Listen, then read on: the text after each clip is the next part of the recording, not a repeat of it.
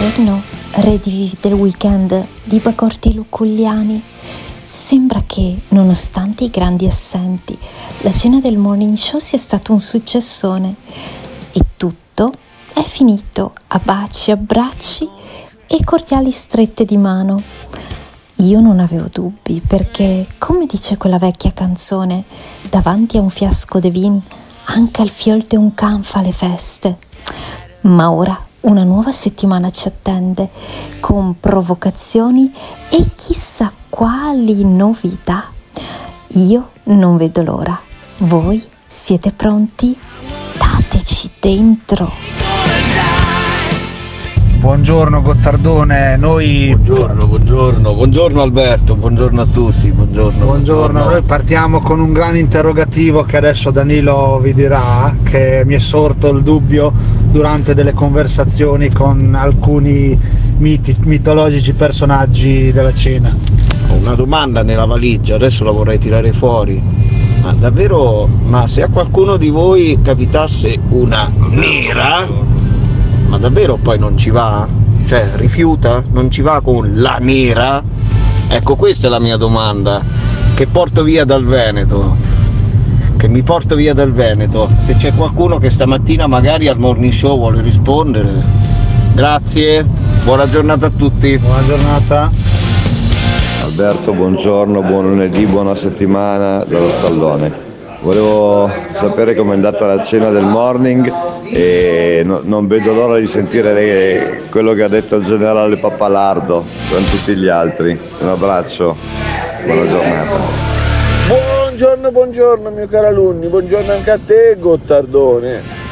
Lunedì 14 novembre 2022 e dopo aver assistito a delle scene epiche e a dir poco agghiaccianti nello stesso tempo della cena del morning show, siamo pronti a iniziare una nuova settimana di deliri.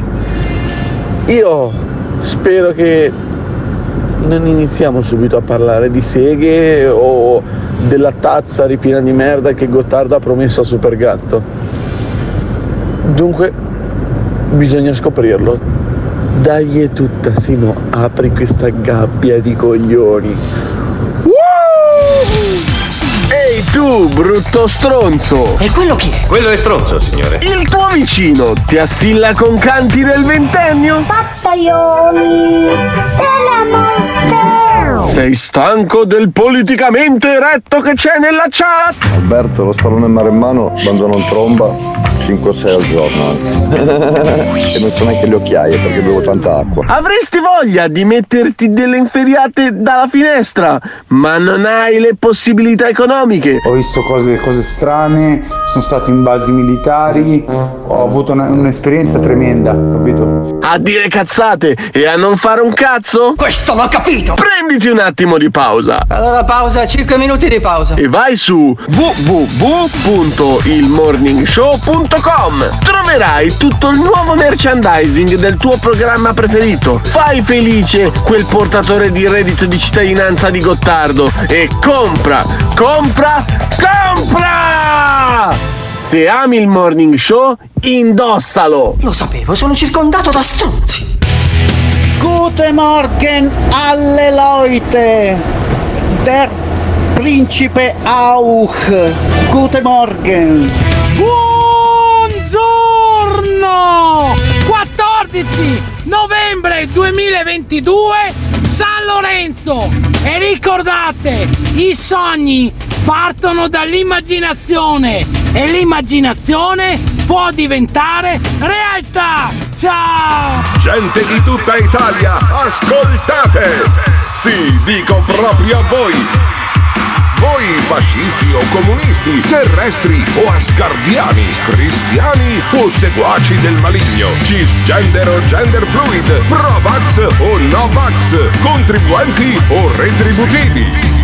Il Morning Show è un programma senza filtri. Ogni riferimento a fatti e persone reali è del tutto in tono scherzoso e non diffamante. Se le parole forti e le idee sguaiate vi disturbano, avete 30 secondi per cambiare canale. Crediti! Dai, stai qui, ti divertirai, tu vedrai che non lo lascerai.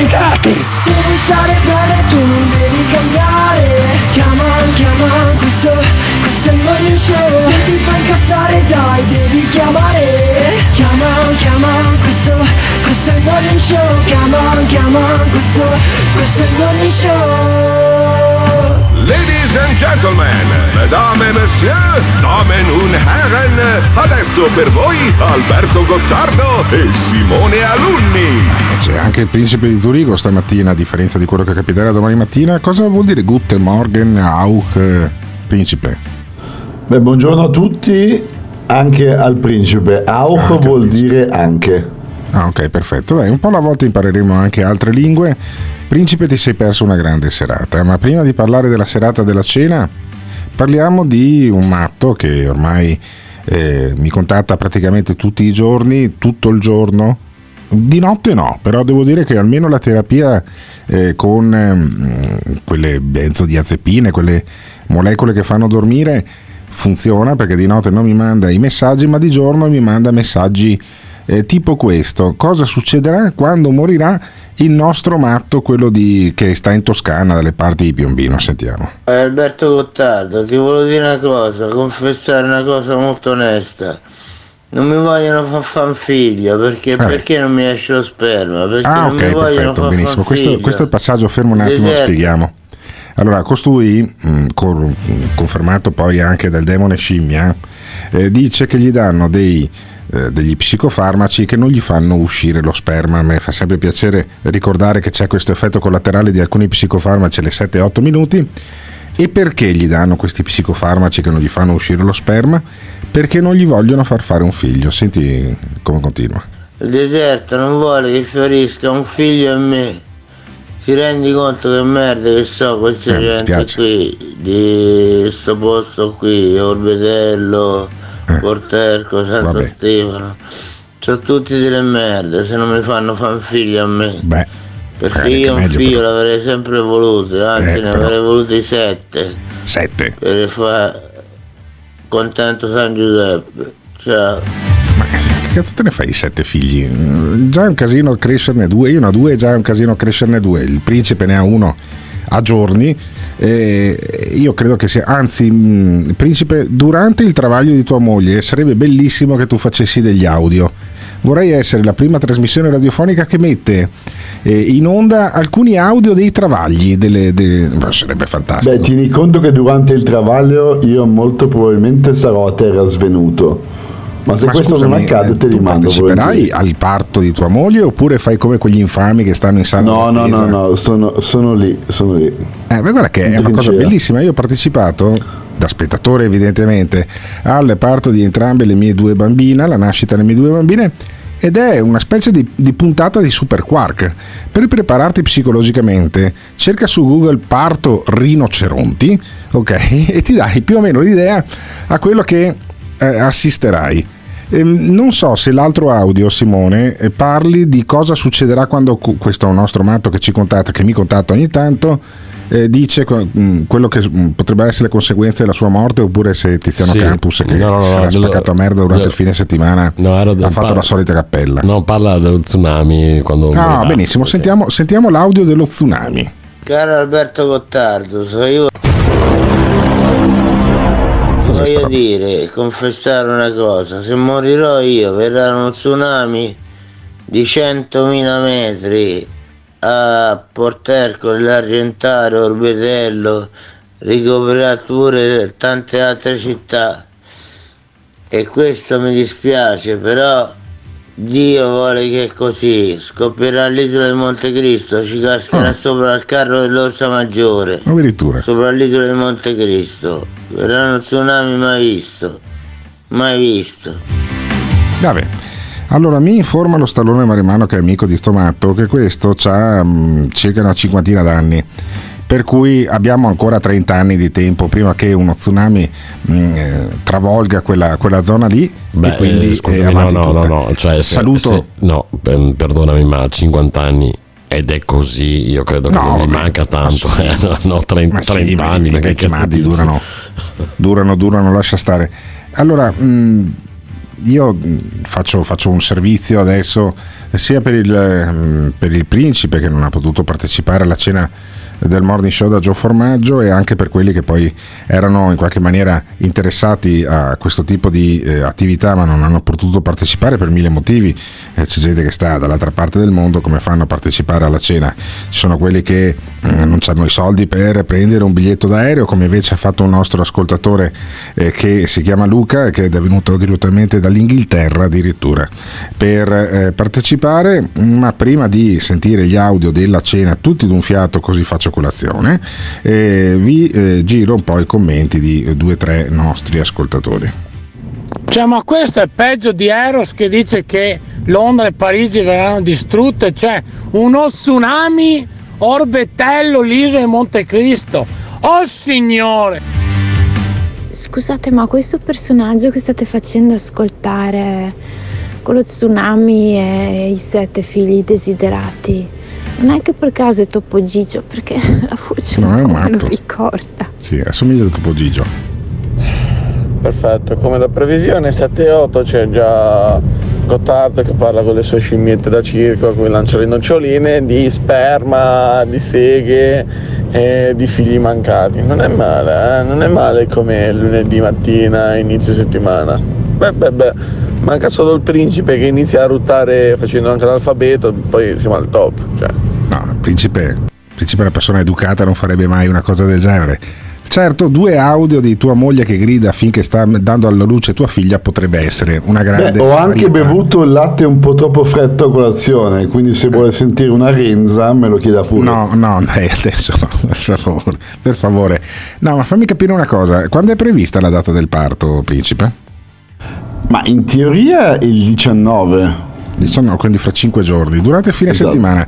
Beh, è anche utile, tra altre cose, potrebbe essere una grande partenza il lunedì.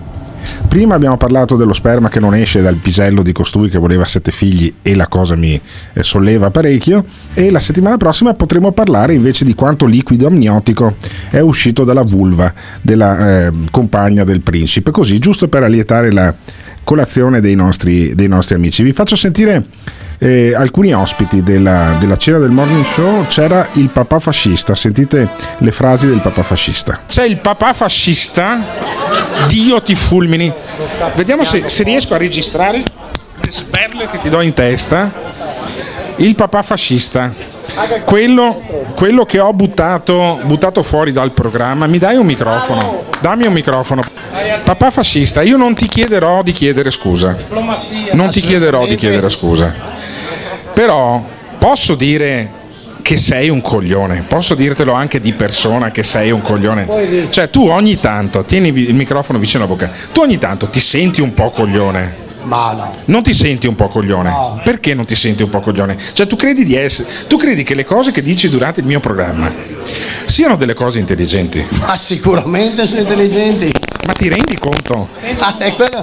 Sono intelligentissimo. Sei intelligentissimo. Cioè, tu sei una persona intelligente. Tu sei quella persona. Colta è una cosa, intelligente è un'altra. Ok. Vabbè. E questa è la frase del papà fascista. Non c'era invece, per motivi che poi magari un giorno ci spiegherà, cioè io sono proprio curioso di sapere perché non ha partecipato alla cena, Giorgio, l'altro nostro matto di riferimento, quello che parla con gli alieni, quello che è di alta conoscenza, che però dopo aver boicottato questo programma, dopo essere sparito perché si è incazzato con me che l'ho buttato fuori dalla chat per delle frasi sugli psicofarmaci ma un po' troppo lunga da spiegare, poi su cose tra me e lui, adesso torna con questo messaggio. Faccio solo notare a Simone Alunni che nel periodo di assenza noi abbiamo avuto praticamente l'esplosione del database con tutte le sigle, tutti i jingle. Simone ha dovuto lavorare come un pazzo per ripristinare tutto quanto, e stamattina non riuscivo a collegarmi con il microfono, così solo per dare l'idea di quanta sfiga porta a non avere Giorgio. Sentiamo Giorgio che ha appena mandato un messaggio. Lo so che a voi sembra strano, ma io vi avevo spiegato, ma giustamente non mi credete, non importa.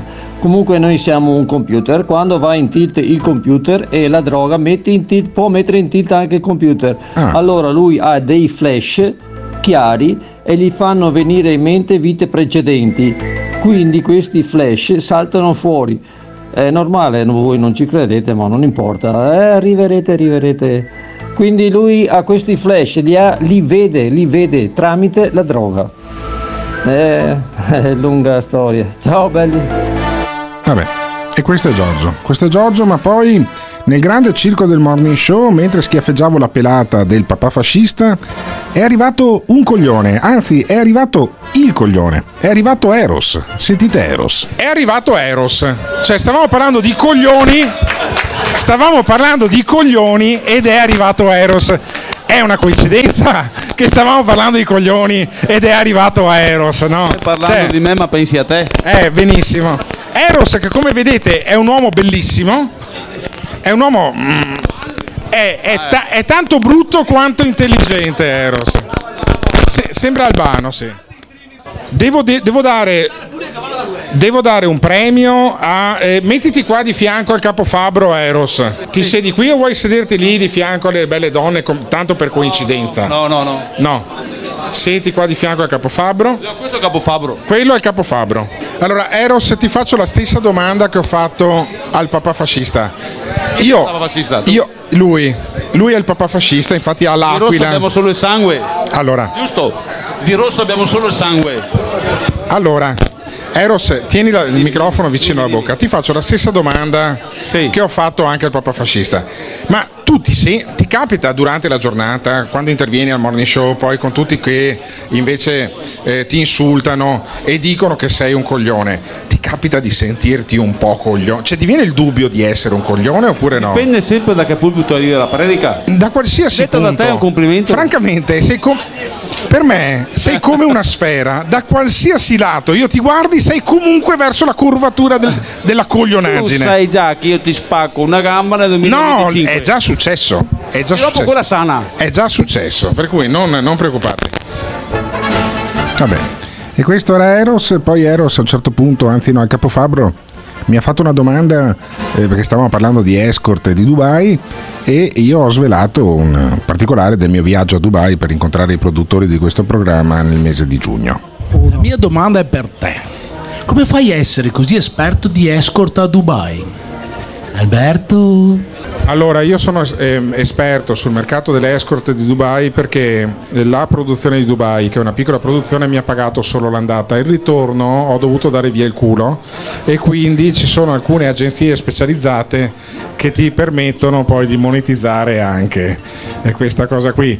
Non c'erano dei sauditi che ne avevano bisogno di questa cosa, ma mi hanno usato come teaser per i cammelli e quindi sono stato ospite di un allevamento di cammelli per 10 giorni e il problema è che mi è piaciuto e quindi tornerò a Dubai anche a febbraio per solo andata e poi ritorno di culo, sì. Esattamente. Però, a parte questa che è chiaramente un'iperbole, adesso fra un attimo, però ci prendiamo un attimo di pausa, vi spiego perché io e il generale Pappalardo, che è intervenuto alla cena, sì, il generale dei carabinieri Antonio Pappalardo, prenderemo probabilmente un aereo da Milano alla Florida. Andremo negli Stati Uniti, tanto le tecnologie che si sono messe a disposizione a Simone Alunni funzionano anche oltreoceano, basta che mi porto via la riduzione per le spine della corrente e sono a posto, perché c'era il generale Pappalardo e andremo negli Stati Uniti, io e il generale Pappalardo. Cosa andremo a fare secondo voi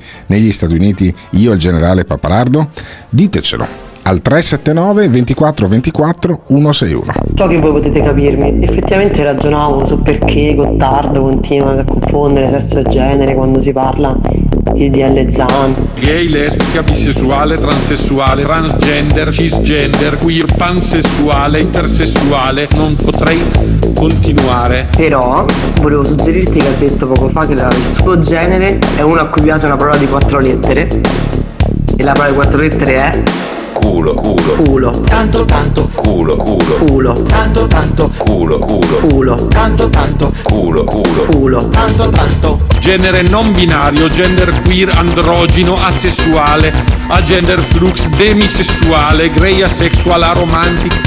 Mi dispiace che sia così tanto difficile capire che i genitali non determinano chi sei e le tue scelte determinano cosa ti piace. Però volevo suggerirti che ha detto poco fa che il suo genere è uno a cui piace una parola di 4 lettere e la parola di 4 lettere è... culo, culo, culo, tanto, tanto, culo, culo, culo, tanto, tanto, culo, culo, culo, tanto, tanto, culo, culo, culo, tanto, tanto, ovviamente. This is the morning show.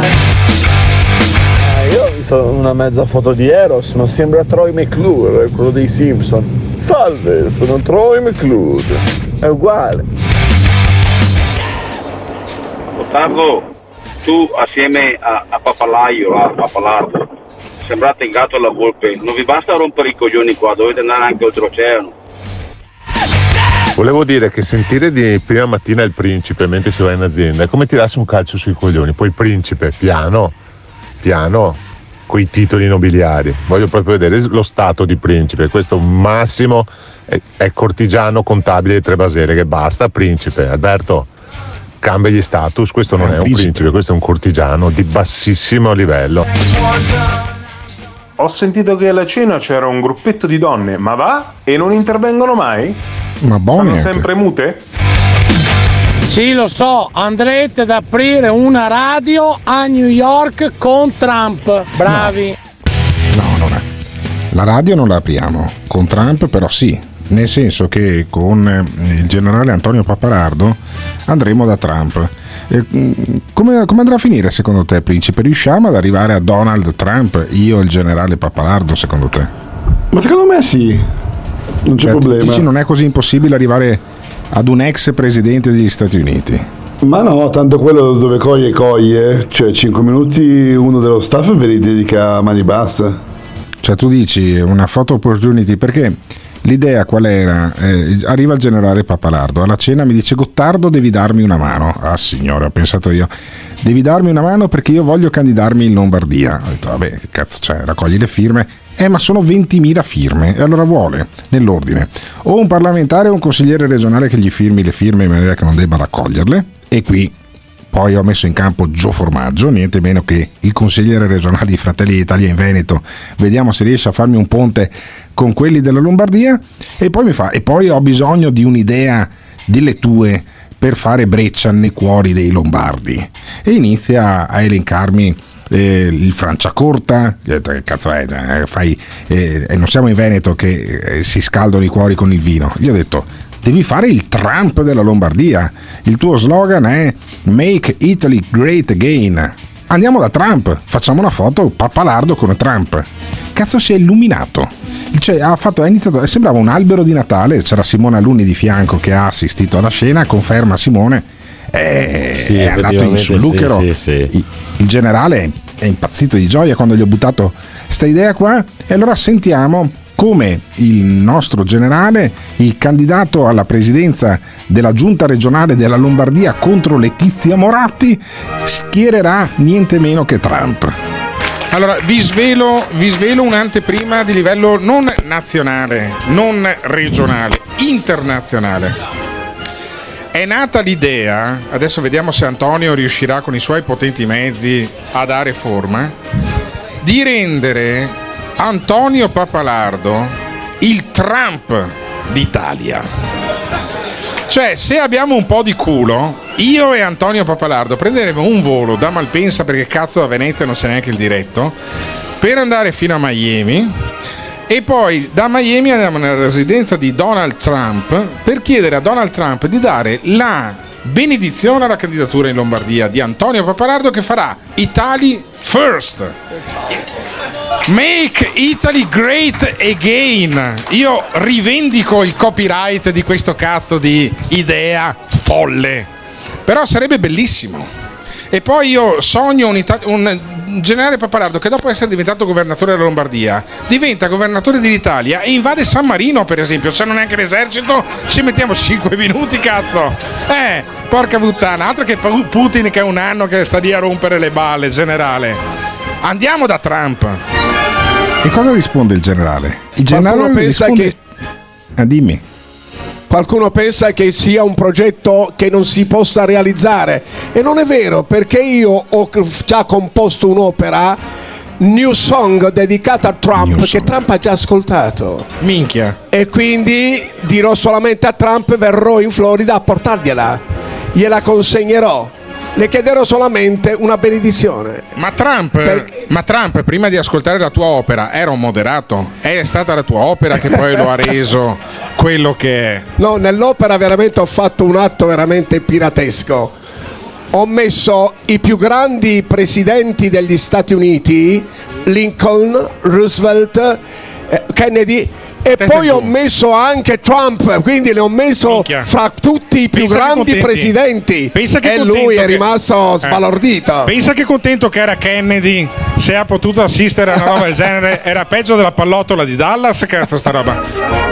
E vabbè. E quindi il generale Pappalardo, principe, tu mi componi un po' troppo Demone, Stallone, questo saltimbanco, che Dio lo fulmini. Ma perché un saltimbanco? È un personaggio pittoresco, dai. Ma ci sta? No, non è un personaggio, è un circonventore di incapaci. Ma infatti vorrei dirgli: guarda, non è per niente difficile che Trump mi riceva, perché essendo Trump un emerito imbecille, no, sicuramente ti dedica 5 minuti. Ma come ha fatto a fare i soldi Trump se è un emerito imbecille? No, è uno che ha un pelo sullo stomaco che metà gli basta, ma è uno che non guarda in faccia nemmeno ai suoi figli, neanche a sua madre, ai suoi figli. E quindi tu ha fatto anche bancarotta 5-6 volte. È più spietato che intelligente, poi alla fine Donald Trump. Ha fatto anche bancarotta più volte. Vabbè, questo negli Stati Uniti è un merito, mentre in Italia e in Occidente è una colpa. Negli Stati Uniti, se non hai fatto un paio di bancarotte, non ti tengono neanche in considerazione. Sentiamo un attimo i messaggi dei nostri ascoltatori prima di sentire poi Pappalardo che vira sulla figa, perché lo porto io su questo argomento. No, va bene tutto, Gottardo, però ci siamo levati dal cazzo Casalino e bisogna ora prendersi Pappalardo nelle vesti dei politici. No, piuttosto mi taglio un coglione. Decidi te se quello con la faccina triste o quello con la faccina negra, però mi taglio un coglione. Diciamo che Pappalardo non si è presentato bene per niente, visto e considerato che ha parcheggiato la macchina e si è preso 2 parcheggi e non si è neanche degnato di spostarla. Ma sì. Col cazzo che prendi il voto mio, Pappalardo. Perché tu giudichi un politico da come parcheggia adesso. Effettivamente aveva parcheggiato la macchina di fronte al ristorante in maniera scandalosa, ma ci ha raccontato una parte inedita del generale. Il generale è un uomo tutto d'un pezzo, senti. Ma ascoltami, generale, ma che cazzo te lo fa fare? Sei doppiamente in pensione, sei in pensione da generale dei carabinieri, c'hai anche il vitalizio che ti hanno tagliato da parlamentare, 1200 euro. Vabbè, buttali via. E chi cazzo te lo fa fare? Fa ancora queste campagne elettorali, la lira italica, ma sta tranquillo, vai in Tunisia pieno di figa. Ma perché? Perché, generale? Ha ragione. Quante volte mi dicono: caro generale, perché non ti ritiri? No. Qualcuno mi ha detto poi a un certo punto: caro generale, ormai ti devi ritirare perché ti devi mettere il pannolone. E ho detto: fammelo mettere da tua moglie. Però stai attento che non so cosa potrebbe succedere a tua moglie. Allora, il generale Pappalardo, indaghiamo questa cosa. Quanti anni ha il generale Pappalardo? Ho 76 anni. Fatto un mese di 30 giorni. Scusate, mi scuso per quelli che non ascoltano il morning show, ci sono anche delle donne, ma vedo che sono tutte maggiorenni. Quante volte scopa in un mese il generale? Allora, dovete sapere che qualche tempo addietro il mio medico personale ha preso l'aereo per andare a New York e mi ha detto: devo andare a New York perché ho un cancro al colon. E ho capito che non sarebbe tornato vivo. Mamma mia. Però ti voglio dare un consiglio. Dimmi quale. Scopa sempre, perché sennò la natura ti lascia. Ci lasci la penna. E io sto seguendo l'esempio del mio buon medico. Quindi siamo sopra le 10 al mese, insomma. Ma diciamo che se la donna è bella, tolte quelle a pagamento, e se la donna mi ama, e allora non c'è limite. Se non ti ama, ricordatevi che la virilità di un uomo dipende dalla donna. Se la donna ti ama, tu fai di tutto. Hai capito? Il grande insegnamento del generale Pappalardo è un po' De Luca, un po' Totò e un po' il primo Bossi. Il cielo durismo anche il generale Pappalardo. Ma perché costui non dovrebbe diventare governatore della Lombardia? C'è De Luca che più o meno fa gli stessi discorsi in Campania. Qual è la differenza tra Pappalardo e Vincenzo De Luca? Su questo hai proprio ragione, sono la stessa cosa, solo che il primo ha la plomb del partito istituzionale dietro, plomb che lui periodicamente poi sputtana aprendo bocca. Però no, hai ragione, Pappalardo e De Luca sono la stessa identica cosa, a livello di contenuti sono uguali. Ma voi lo votereste? Antonio Pappalardo, cioè può avere una chance, lanciato da Trump Pappalardo, per essere votato da qualche migliaio, non dico 1 milione, ma per entrare in consiglio regionale bene, e in consiglio regionale la Lombardia dovrebbe votarlo grosso modo almeno 500-600 mila aventi diritto in Lombardia. Centreremo l'obiettivo, cioè riusciremo ad andare da Trump, dice il principe di sì, ma riusciremo a far entrare il generale Antonio Pappalardo nel consiglio regionale della Lombardia? Voglio dire, c'è entrata Nicole Minetti. Perché deve entrare Nicole Minetti? Chissà chi è entrato dentro Nicole Minetti per farla entrare in consiglio regionale, il Trota, e Pappalardo no. Perché? Perché? Cioè, qual è la differenza? Perché è meglio il Trota del figlio, quello scemo, penso che ne abbia uno intelligente, di Bossi, e il generale Pappalardo no? Cioè questo si prende i voti, è la democrazia o no? Ditecelo, sì. Al 379 24 24 161. È un'influenza, soprattutto i vecchi hanno fatto morire perché non li hanno saputo curare, e siccome avevano paura che scoprivavamo gli imbrogli, li hanno bruciati.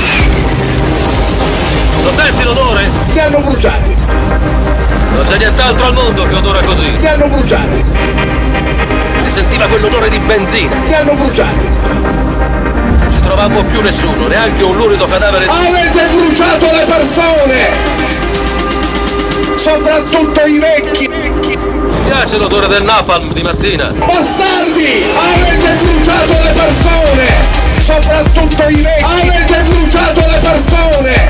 Soprattutto i vecchi. Avete bruciato le persone. Soprattutto i vecchi. Non ci trovammo più nessuno, neanche un lurido cadavere. Bastardi!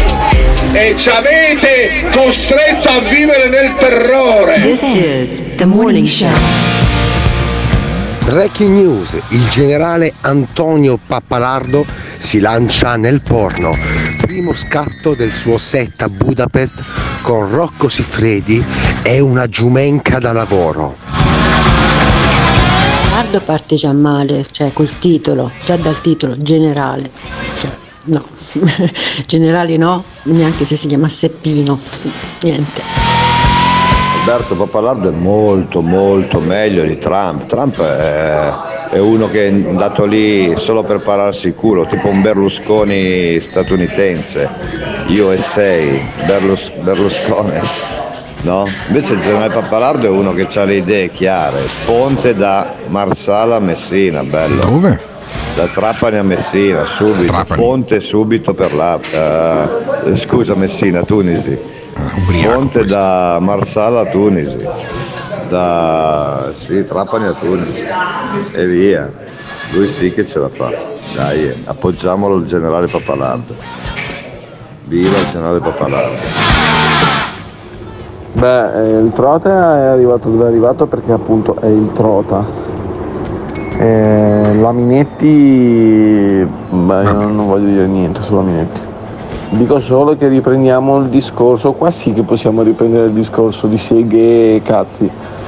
Bello, hai detto Minetti, minchia, sono collassato su me stesso. Bello. Vabbè, la Minetti viene rimpiazzata. Sì, effettivamente a sentire la parola Minetti mi si drizza ancora al volo. Mamma mia, ma perché? Io non l'ho mai trovata così seducente, era troppo... era una roba fantastica, c'aveva le magliette tirate giusto, c'aveva i pantaloni attillati giusti, poi ma quanti ne trovi a Milano quando vai lì in quelle zone, non so, dai, trovi un sacco, dai. A Minetti era una delle tante, un po' finta, un po' stronza anche probabilmente, chissà quanti milioni gli è costata a Berlusconi quella scopata lì. Ma non parliamo più del Consiglio regionale della Lombardia, dove noi candideremo il generale Pappalardo. Farò di tutto per coronare questo sogno di vedere Antonio Pappalardo entrare in Consiglio regionale della Lombardia e combinarne di tutti i colori. Vedremo poi se questo succederà, se il Morning Show riuscirà ad avere, dopo avere un consigliere regionale di riferimento in Veneto che è Joe Formaggio, che ci ha ospitati appunto nel ristorante di famiglia nella cena di sabato scorso, di cui abbiamo sentito ampi estratti e dove sentiremo anche alla fine un paio di annunci da parte del sottoscritto. E poi vedremo se riusciamo ad avere anche un consigliere regionale in Lombardia, Antonio Pappalardo. Ma ti immagini, un messaggio prima di cambiare argomento, sì, Simone? Alberto, cioè, immaginati Pappalardo come gli sforza, cioè in Lombardia è una cosa... Sì, come sforza quello che giocava con l'Inter. No. Vabbè, no. Sentiamo il messaggio. Cioè Alberto, sei un maniaco sessuale, tu non trovavi la Minetti a Trente, no. Ma vai a cacare. Una toppa dalla Madonna proprio. Ma no. Oddio, magari te Alberto l'hai vista dal vero e puoi dirci qualcosa di più. A parte che l'ho vista di persona ed aveva tutta la pelle butterata, sembrava Clint Eastwood. Ma in ogni caso quelle donne lì non sono mai delle grandi scopate. Abbiate pazienza. Perché un conto è portartela a passeggio. Certo, da portare a passeggio fa invidia anche agli altri. Ma poi alla fine non ti diverti con una così, secondo me ti diverti molto di più con una donna che ti ama, e una donna così fa molta fatica. Ma infatti Berlusconi, allora, così come ci sono i medicinali che vanno presi a stomaco vuoto, ci sono donne con cui si deve parlare a palle vuote, piuttosto che rischiare di sputtanarsi la carriera, appunto a buttare via reputazione e quant'altro, a scoparsi certi elementi. Piuttosto sparati 3 seghe prima di parlarci, così mantieni una distanza. Ah, ok, cioè è io lo faccio quando devo incontrare una cliente o qualcuno che me lo drizzerebbe. Io prima me lo smeno un pochino e poi quando la vedo mi fa quasi schifo.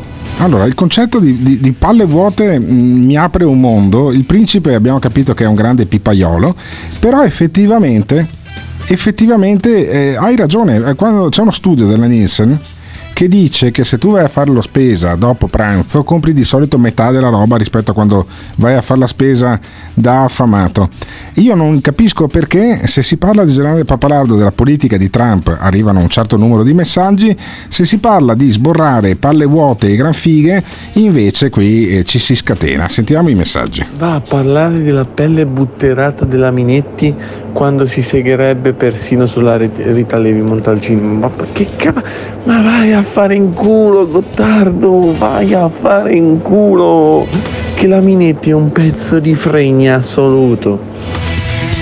E infatti, se fosse come dici tu, caro Alberto, Federico, cioè il principe di Zurigo, sarebbe Moana Pozzi. Attenzione, alle 7.44, 7.43 riascoltiamo il podcast perché Gottardo gli stava scappando.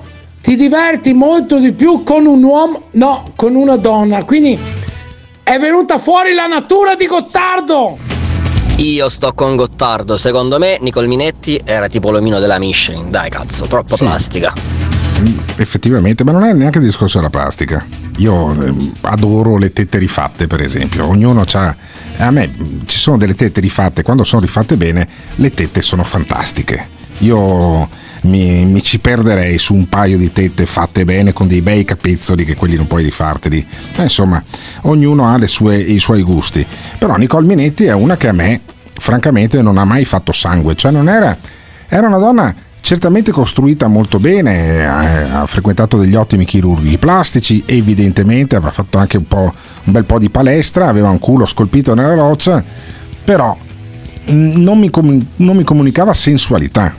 Anche vista a palle piene come nel grande benchmark del principe. Però i nostri ascoltatori vi domandate come mai non intervengono mai le ascoltatrici. Ma va? Ma pensa a te, che strano. Sentiamo ancora 2 messaggi, poi andiamo su Tony Costalunga. Comunque devo dire che il principe di Zurigo è meglio quando fa lo stronzo che non quando si mette a parlare di porcherie. Meglio, il principe non scende sullo stesso livello del Gottardone, che tu sei meglio sotto certi aspetti. Ma no, non è vero, ma ragazzi, in azienda è fondamentale. Io purtroppo, e voi dite sei un cretino a dire purtroppo, ho delle colleghe estremamente attraenti, con cui a volte dico, caspita, smettila di guardare le gambe. Allora a volte se ci devo parlare, per soprattutto quando vengono a sederti di fianco a te alla scrivania, dico ragazzi io mi devo difendere, se no rischio di fare scemenze. Addirittura. Vabbè, quindi i problemi del principe in ufficio, ne parleremo un'altra volta, sentiamo un altro ascoltatore. Punto primo: le donne con la pelle leggermente butterata sulle guance sono le più maiale, già provata, avvocatessa, 30 anni, rigida come un manico di scopa, a letto era una bestia. Seconda cosa, Gottardo, Dio mio, siamo tornati all'amore. Da qui si capisce, dalla frase che hai detto, che quando c'è l'amore è tutto diverso, che la storia con la tua nuova compagna comincia ad essere una cosa seria. No, ma ottimo, auguri. Ottimo. Ma sì, guarda, festeggiamo, almeno io festeggio, non so se festeggia anche lei, un anno della nostra unione anche carnale, e insomma io credo che sia assolutamente una storia bellissima. Era la mia attuale compagna, quando la chiamo così si incazza come una iena, spero non stia ascoltando. La mia attuale compagna era presente anche lei alla cena del morning show e il colonnello Pappalardo la guardava come se dovesse buttarglielo da un momento all'altro. È diventato colonnello adesso, da generale è diventato colonnello, vabbè, ok. Vabbè, sì, certo, lo degrado immediatamente quando guarda le tette di mia amorosa. Sentiamo il messaggio. Pensa uno che ascolta questo programma che non ha mai ascoltato. Sì, abbia fine, amore, di parlare di fica, parliamo di Tony Costalunga. Cheat. Vabbè, certo, parliamo Tony Costalunga, potremmo dire anche. Tony Costalunga. Tony Costalunga, che è un imprenditore del nord-est, uno che va all'età di 70 e rotti anni va ancora in officina alle 3 alle 4 della notte per consegnare in tempo i pezzi ai propri fornitori, e verso le 10-11 la mattina, quando si è rotto i coglioni di lavorare, fa dei video su Facebook che a volte hanno l'audio, a volte no, però noi siamo riusciti ad avere appunto la versione con audio di Tony Costalunga, che dice, esordisce in maniera anche retorica e efficace: adesso mi farò dei nemici. Senti, ho letto una notizia che 247 clandestini, che chiamano per nome, arrivati in questi giorni, ieri, a Lampedusa e scaricati nonostante tutte le promesse fatte dal nuovo governo, devo dire che purtroppo ancora una volta avevo ragione. Sono d'accordo. Prima ancora delle votazioni, e adesso mi farò nemico qualcuno del centrodestra o della destra, ma non mi interessa un cazzo. Io non sono di sinistra, però io ho sempre parlato chiaro. Lui ha sempre parlato chiaro. Beh, puoi parlare chiaro quanto cavolo ti vuoi, caro signore, ma i numeri proprio non li sai leggere. Vabbè, adesso i numeri sono 247. Sì, dai, i numeri sono quelli. Però Costalunga dice: mandati in Veneto, cosa faranno questi 247 clandestini? Ma la domanda è: ma perché cazzo dovrebbero arrivare per forza in Veneto? E anche arrivassero in Veneto, perché dovrebbero restare in Veneto costoro? Però senti Costalunga. 247 di questi clandestini inviati in Veneto, tanto Veneto, Pantheon, Poyanton, e cosa possiamo dire anche Coyon, riceve tutti. Mi chiedo però una cosa: da chi saranno pagati queste persone? Dove saranno ricollegate?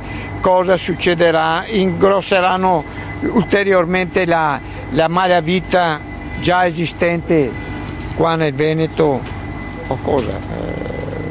Qualcuno mi dovrebbe dare una risposta. Cioè lui vuole delle risposte. Cioè, Tony Costalunga è preoccupato per l'arrivo di 247, ammesso che fossero anche tutti e 247 tutti in Veneto, perché il Veneto verrebbe poi invaso da questi 247 clandestini, e dice bisogna sbattere i pugni. Senti. Come dicevo prima delle votazioni, avevo dei dubbi sulla Meloni, in quanto che negli ultimi tempi si stava rimangiando tutto quello che aveva detto 1 anno, 2 anni, 3 anni, 4 anni, 5 anni fa. Porca di quella puttana, è ora che ci svegliamo veneti, incominciamo a battere i pugni sul tavolo, diamo i pugni anche in faccia a qualcuno che accetta tutto, perché non è possibile che noi altri continuiamo a lavorare, siamo sempre più nella merda, combattiamo contro tutto e tutti e ancora ci rendono ancora più schiavi. Se ti sento sbadigliare veneti, principe, di destra e di centrodestra va bene la cosa del genere, vi prometto che non ci metterò più bocca. Ah, ma speriamo, ma speriamo. Perché sbadigli? Perché sei annoiato da Tony Costalunga, dalla pancia del paese che sta parlando in questo momento? Ma io della pancia del paese me ne sbatto i coglioni. Bisogna guardare i cazzo di numeri. Come mai continua a dire cose di questo tipo quando i dati, basta andare sul sito dell'Eurostat, ma se sì, li scarica come ho fatto io stamattina, no, e ti rendi conto che quello che dice è una scemenza. Fermo. Non elencarmi dati che non funziona. E se uno vuole andare sul sito dell'Eurostat a vedere i ricollocamenti, quante persone abbiamo accolto, quante si sono fermate in Italia, va.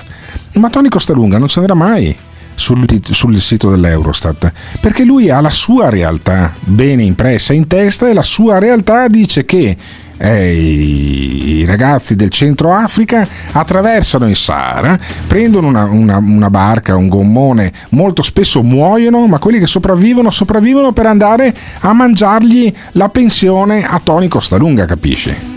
Ma tanto lui lavora sempre, cosa cazzo te ne frega della pensione? Ma infatti anche quello è vero. E dice Tony Costalunga bisogna fare come Malta. Senti Tony Costalunga, sentire quelli di sinistra che continuano a parlare che bisogna aiutare queste persone che fuggono dalla guerra o cose del genere, arrivano qua di Abon con telefonini tutti quanti, tutti a posto, partono già da naufraghi e pronti le ONG a raccoglierli. A casa mia, fino a prova contraria, il trattato internazionale marittimo dice che le persone che si trovano in difficoltà devono essere accolte dal paese più vicino, e il paese più vicino, lo sappiamo benissimo, è Malta.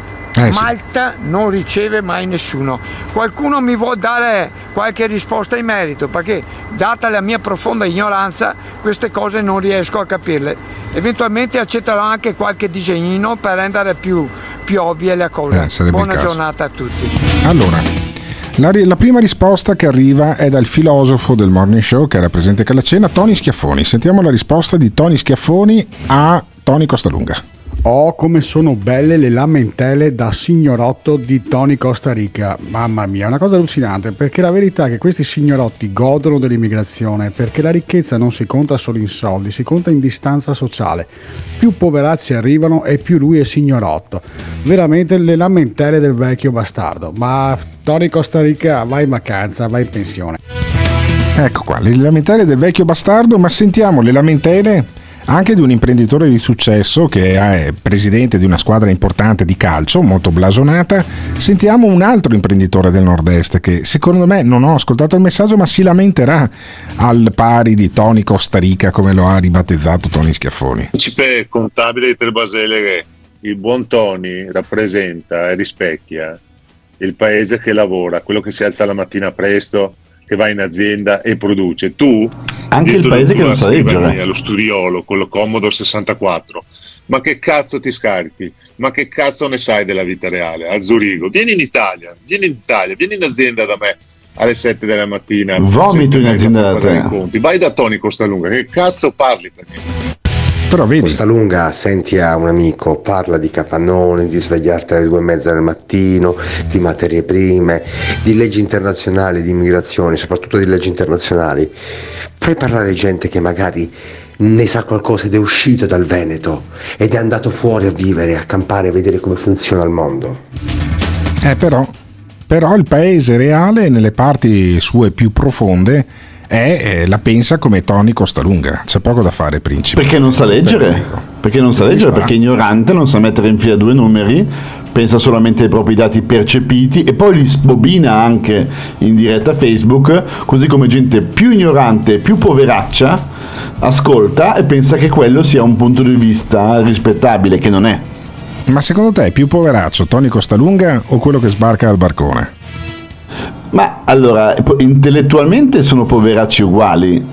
Poi a livello di sgay mi auguro che con Costalunga qualcosa l'abbiamo messo da parte. Gli sgay. Sentiamo uno che è particolarmente sensibile agli sgay, un genovese. Sentiamo il genovese del Carrefour. Minchia Gott, gli fai una fellazia ogni volta che ti manda un messaggio sto ascoltatore. Il nostro imprenditore è proprietario di una squadra di calcio. Mamma mia. Ma sì, ma perché è rappresentativo di un'intera fetta sociale, cioè per me è arricchente avere l'imprenditore che è anche presidente della squadra di calcio e che ha il polso del Veneto, quello che produce, quello che è incazzato, che arriva alle 7 di mattina con la pedata nei coglioni di sentire il principe. Eh sì, perché appunto, ma questi imprenditori come questo tipo di Trevigiano e Tony Costalunga sono i cosiddetti imperatori colibrì. Cos'è l'imperatore colibrì? L'imperatore il colibrì cosa fa? È talmente pesante, in teoria rispetto alle sue ali non potrebbe volare, però continua a sbattere talmente veloce che il colibrì stesso non sta come fa a stare a galla. Allo stesso modo queste persone che hanno un punto di vista molto ignorante, poco analitico, riescono a mandare avanti aziende effettivamente. Perché lavorano tantissimo, lavorano come delle furie, sono peggio dei cinesi, è per quello poi alla fine. Bene. Eh sì, immagino di sì. Però vedi, e sei ripassato dalla teoria delle palle vuote alla teoria dell'imperatore colibrì. Io la trovo una cosa fantastica. Principe, stai in onda perché adesso do un compito durante il jingle, durante la canzone. Simone Alunni, dopo le 8, prova a chiamarmi Tony Costalunga, che vorrei fare un dialogo su di lui, con te, sull'immigrazione. Dai, ma io sono molto pacato, Vai Simone. Dai. Parola d'ordine? Alleghe! Che butecule neghe! Vi voglio bene, ostia! Stamattina mi sono alzato con un pensiero serio.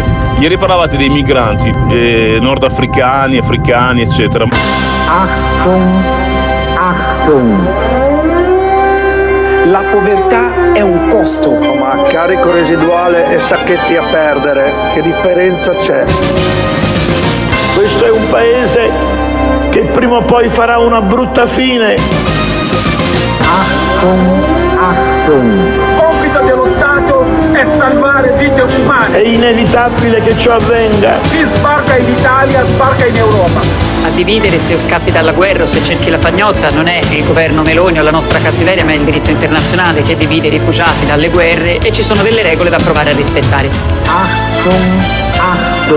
Siccome non possiamo dare la pagnotta a tutti coloro che vogliono venire in Italia, il problema è come li selezioniamo, li facciamo selezionare agli scafisti o li selezioniamo in base a quelli che magari hanno più difficoltà, sono più fragili. Achtung. Questo è un paese che farà una brutta fine.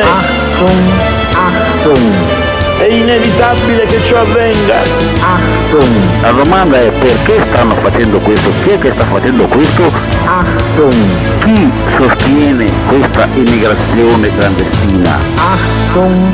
Achtung. Chi è il burattinaio? This is the morning show. Attenzione! Nel morning show vengono espresse opinioni e idee usando espressioni forti e volgarità in generale.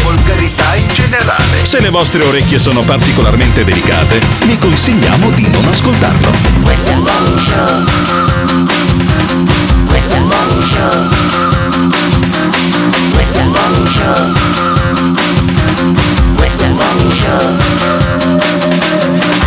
Alberto Gottardo se ne sta a Dubai e da Zurigo il principe cerca guai. Se ti piace che vieni con noi, Simone Alunni chiama chi vuoi. Sì, Simone Alunni chiama chi vuoi e hai chiamato Tony Costalunga. Bravo Simone, abbiamo Tony Costalunga in onda e adesso ci spieghi Tony Costalunga perché ti danno così fastidio 247 negri che molto spesso transitano senza neanche fermarsi per l'Italia. Perché? Sì, Tony, perché ti danno così fastidio i negri? Non ho capito. Aspetta che mi sposto perché qua. Ecco, è meglio che ti sposti, togli il viva voce, tieni il cellulare attaccato all'orecchio e sentiamo perché a Tony Costalunga danno così fastidio gli africani. Sono arrivati migliaia e migliaia di ucraini in questi mesi. Non ho mai visto un video con te che ti lamenti degli ucraini. Perché ti lamenti degli africani e degli ucraini, no? allora Milano con tutti quanti qui che viene qua in italiano, allora, il famoso piano Calergi che ci attua dopo 100 anni questo qua, allora un po' alla volta stanno in certo il piano 1923 mi sembra, sì, allora questi un po' alla volta ci stanno facendo invadere, sì, certo. Allora lavoro dicono almeno non ce n'è, perché ho parlato con dei miei fornitori, fai attenzione, mi ha detto che sta caiando. E perché tu in tutte le fabbriche, in tutti i ristoranti, in tutti i posti stanno cercando? Beh, adesso facciamo un distinguo ben preciso. Un distinguo. Le fabbriche sono una cosa e i ristoranti sono un'altra. Sì, però sia fabbriche che ristoranti stanno cercando manodopera che spesso non trovano. Perfetto. Allora, scusa un attimo, che io sto cercando manodopera specializzata, ma non c'è. Prendi un negro. È inutile che continui a portare qua la Marocca e gente che non sa neanche, che non ha mai visto una macchina e non sa neanche di cosa si tratta, per cui tanto non metto. Allora bisogna, sì, esatto, bisogna dire le cose come sta. Tony, ma perché si dice lavorare come un negro se poi i negri non lavorano? Perché che sa fare lavorare i bianchi per i neri? Hanno sempre lavorato i bianchi per i negri, dice Tony Costalunga, che crede nel piano Calergi. Attenzione, ha detto sai benissimo che io non sono anarchista. Figurati se tu lo fossi. Ho dei ragazzi meravigliosi che mi stimano, mi vogliono bene, che a me stanno divinamente bene, perché i soldi che prendono qua da me se li sognano in giro. Ma ce l'hai mai avuto un negro in officina? Ce l'hai mai avuto un negro in officina? Un negro in officina ce l'hai mai avuto, Tony? Io tre, non negro, extracomunitari. Io li chiamo neri o negri. I neri. A me dentro in officina sono i miei colleghi. Ho capito. Però questi sei riuscito ad educarli a stare davanti alla macchina a tagliare i pezzi di metallo? Ho capito, ma io non posso avere gente, 10 persone che mettono sulle macchine e nessuno che programma. Adesso ragioniamo un momentino. Ragioniamo. Quindi tu dici è sbagliato importare nuova manodopera. Perché qua stanno dicendo lavorare meno e lavorare tutti, ok, a 700 euro al mese. No, per carità, il tuo dove prenderli i soldi? Dove vai a prenderli per pagare? Dove vai a prenderli per pagarli? Ti spiego, te lo spiega il principe di Zurigo, dove vai a prendere i soldi per ammortizzare la nuova immigrazione. Prego, principe. Ma sai, caro Tony, dovresti sapere che l'Italia rispetto alla Francia ha accolto l'anno scorso meno di un quinto dei rifugiati e meno di un decimo di quelli della Germania, quindi stai tranquillo che in Veneto di spazio per metterci i cioccolatini ne abbiamo quanto ne vogliamo e spero te ne arrivino molti di più. Ma perché, così, Tony? Vediamo il tuo tessuto produttivo di piccola impresa del cazzo, sei in grado di formare questi ragazzi o no? O se bisogna solamente urlare la macchina vedi, Tony, è colpa tua. È colpa tua che non li sai formare, dice il principe. Posso mandarti in Mona? Sì, prego. Diciamo come stanno la Francia, sono anni 100-200 anni che sta speculando sul coso. Sulle loro colonie africane hanno la moneta di amore che stanno speculando con 50% sulla moneta degli altri e hanno accolto 5 volte i nostri rifugiati. Non hai coraggio di parlare, però ne portano a casa un sacco, Tony. I francesi ne portano un sacco a casa di immigrati dall'Africa e anche quello parte è il minimo che possono fare dopo averli sfruttati a poco. Perché non possono eventualmente rendere gli schiavi con un franco francese che vale la metà da loro che non dai Francia. Tony, l'Olanda è un paese che ha un quarto dei nostri abitanti, che è grosso come Lombardia e Veneto e un pezzo di Trentino a livello di superficie, e ha accolto tanti quanti rifugiati quanti ne abbiamo accolti noi. Vedi, porta casa tua, parti a Zurigo, parti a Berna, parti in coso a Londra, coglioni che non si sono altro Ce ne sono un sacco qua già, Tony, ce ne sono già un sacco qua. Ma ce ne sono un sacco a Zurigo, dice il principe. No, non è provocare, Tony. Tony, io ti presento dei numeri, se qualcuno non li sa leggere non è colpa mia. No, no, però Tony, perché ti incazzi così tanto? Cioè, questi qua, allora, perché non ti sono preso per i coglioni a sta gente qua? Ho capito, sei stufo. Avvoltoi. Vatti a vedere i dati Eurostat anziché urlare, ciuccio. No, ma lascia stare i dati Eurostat. Ma Tony, ma perché ti fanno così incazzare gli africani mentre gli ucraini no? Non ti ho sentito lamentarti degli ucraini. Ho capito. Allora, stanno arrivando dal Polo, non stanno arrivando dai paesi dell'est.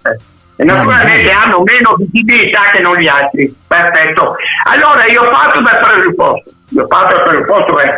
Se c'è una guerra in corso, e sono così patrioti come parlano, che cazzo scappano dalla guerra? Sono disatori o cosa? Ah, ok, quindi devono stare a morire. Non si può andare via. Allora, se abbiamo quel comico del cazzo parassita che non abbiamo non ti piace Zelensky no, non ti piace. Sempre davanti a televisione, ma hai visto durante le guerre?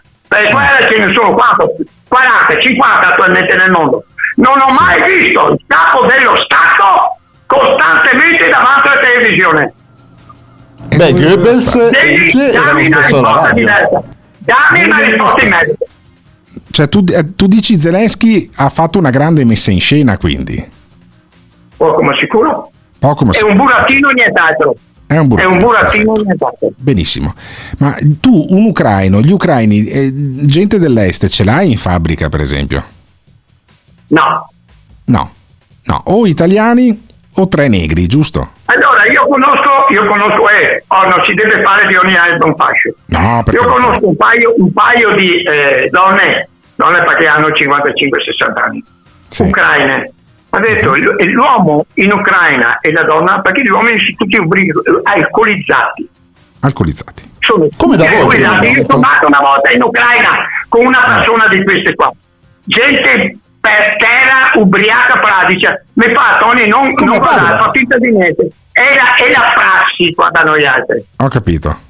Cioè tu da Veneto ti lamenti di quelli che si ubriacano in Ucraina. Io voglio lasciarci con questo messaggio. Cazzo, si ubriaca. E lo facciamo vedere le cose come stanno, no? Quello che fa comodo, guardato. Ho capito, va bene. Ok, Tony. E tu, questo è il punto di vista di Tony Costalunga. Io lo rispetto, lo faccio commentare dai nostri ascoltatori. E poi... Io lo rispetto un po' meno. No, vabbè, principe, io ti saluto, principe, ti ringrazio per il contributo che hai dato con Tony Costalunga. Abbiamo spiegato due visioni del mondo. Tony Costalunga che è preoccupato dall'immigrazione e invece il principe di Zurigo che dell'immigrazione dice possono esserci delle opportunità. E voi cosa ne pensate? Cosa ne pensate dello sfogo di Tony Costalunga? Siete dalla sua parte? Ditecelo al 379 24 24 161. Ho salutato così sia Tony Costalunga che anche il principe. Sentiamo i messaggi, Simone, e poi ci riflettiamo anche nel prossimo blocco. Costalunga, sei paradossale, ti rispetto come uomo, grandissimo lavoratore, ma non puoi dire che gli immigrati non hanno mai visto una macchina e tu vuoi parlare di macroeconomia. Mamma mia! Ma Tony, cosa ti lamenti? Le tasse sono basse. Cioè, se ci fossero le tasse alte, ci fossero servizi inefficienti, capirei che tu ti potresti lamentare.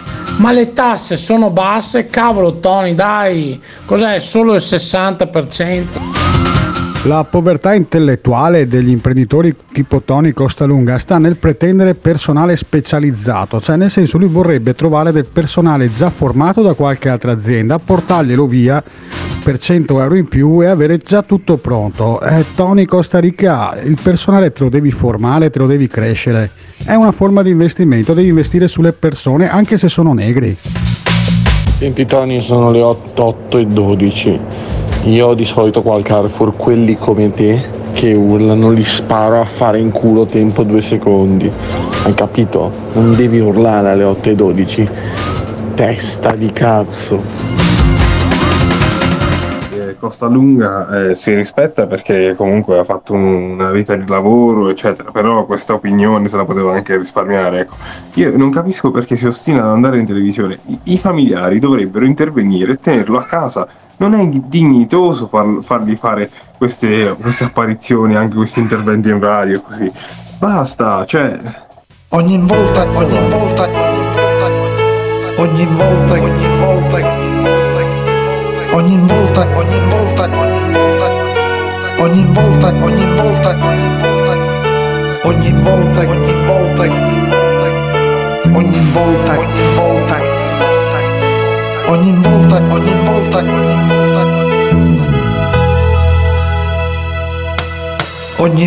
che cade un missile sull'Ucraina, ogni volta che affonda un barcone con sporchi negri clandestini di merda, ogni volta che la polizia nazista americana ammazza un negro,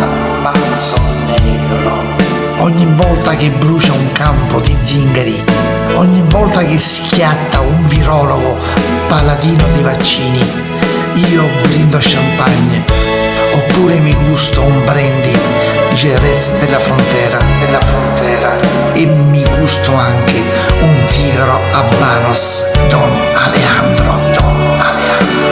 Il male del mondo sono soltanto i buonisti del cazzo.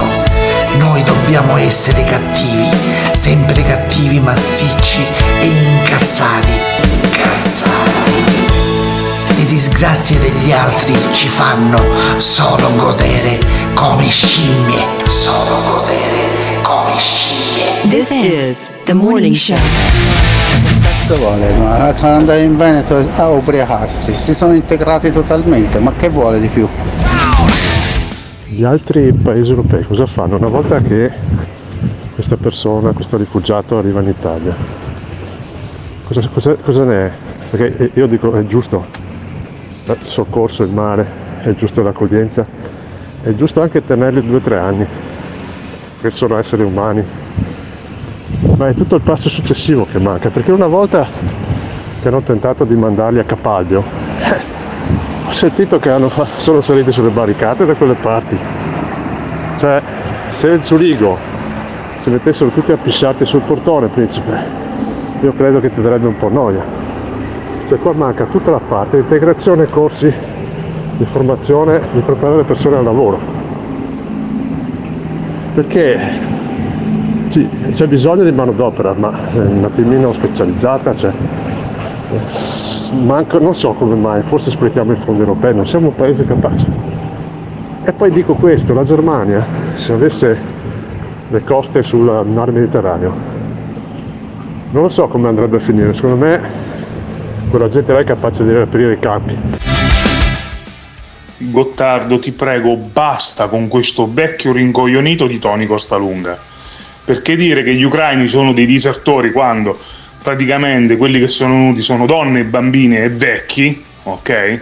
O gente che comunque non può combattere perché gli era stato vietato di uscire dal paese dai 18 ai 65 anni agli uomini maschi. Ha anche rotto le palle, Cioè è una mancanza di rispetto verso coloro che sono morti, quelli che si sono ritrovati senza una casa, degli sfollati. Basta con sto vecchio rincoglionito. A quelli che dicono che Costalunga deve stare zitto o altro, li invito a stare zitti loro. Nessuno può dire chi o no deve parlare. Tutti hanno diritto alla parola, tutti. Ascoltiamo le stronzate che dicono tanti politici, ascoltiamo anche le sue. Uno può essere d'accordo oppure no. Nessuno può dire a un'altra persona di stare zitto. Ma te lo spiego brevemente di questa storia, sia gli ucraini e noi negri, perché gli ucraini vengono da un paese dove sono abituati a lavorare, hanno la manualità. Sti cazzo di negri che manualità c'hanno, neppure la badile sanno usare, o il baile. Quando ti trovi uno che vedi chiuso il badile con un manico lungo 50 cm, dopo un quarto d'ora dice mal di schiena, lì già capisci che non conoscono il discorso della leva, glielo puoi spiegare, fai prima metterglielo nel culo che non fai in testa. Stessa cosa per gli autisti, per tutti i lavori, non hanno manualità sti cazzi di negri. I negri non hanno manualità, parola del papà fascista. Il papà fascista è convinto di questo, e ci sono molti veneti, tipo un altro imprenditore amico di Tony Costalunga, si chiama Luigino Menegatti, non è Melegatti quello di panettoni, è Menegatti.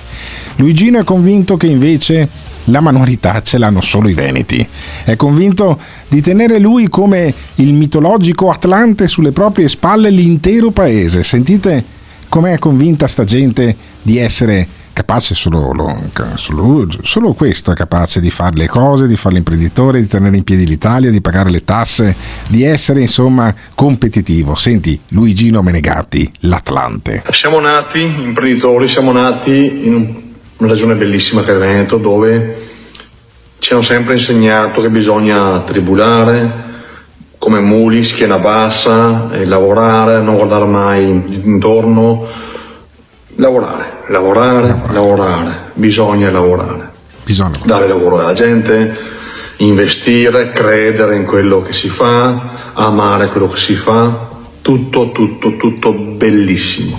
Tutto bellissimo. Però c'è un messaggio del nostro ascoltatore e poi sentiamo ancora Menegatti. Cazzo Alberto, ecco, questa è la nuova parafilia, quella di Costalunga, capito? La sesso-lavoro-filia. Eh sì, la sesso-lavoro-filia ne è affetto anche Luigino Menegatti, che dice: noi lavoriamo, stiamo a testa bassa, però non dovrebbe essere così. Il problema è che quando ti rendi conto che non è proprio così che funziona il mondo, perché gli altri, che a te piace lavorare, che a te piaccia investire, dare lavoro, fare fatica, tribulare, muri, schiena bassa, in mezzo alla fatica, il sudore, agli altri non ne frega un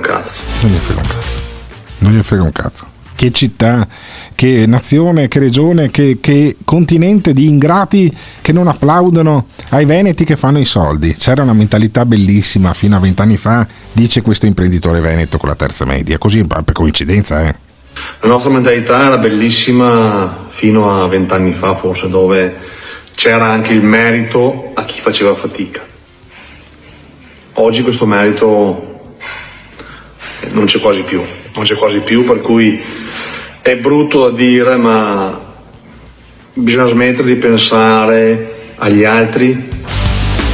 Eh sì, bisogna smettere di pensare soprattutto, e io credo che ci sia un'intera corte di imprenditori veneti, ma non solo, che ha smesso di pensare, si è presa avanti, ha smesso di pensare da un sacco di tempo.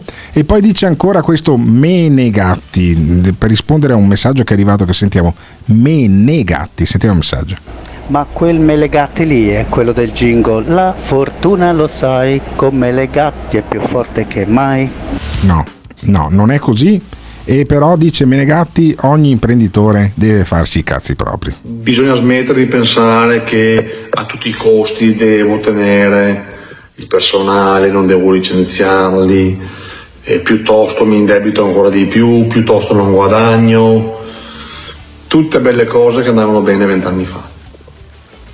Oggi purtroppo l'unica cosa che un'azienda, un imprenditore è obbligato a guardare per campare è i propri interessi.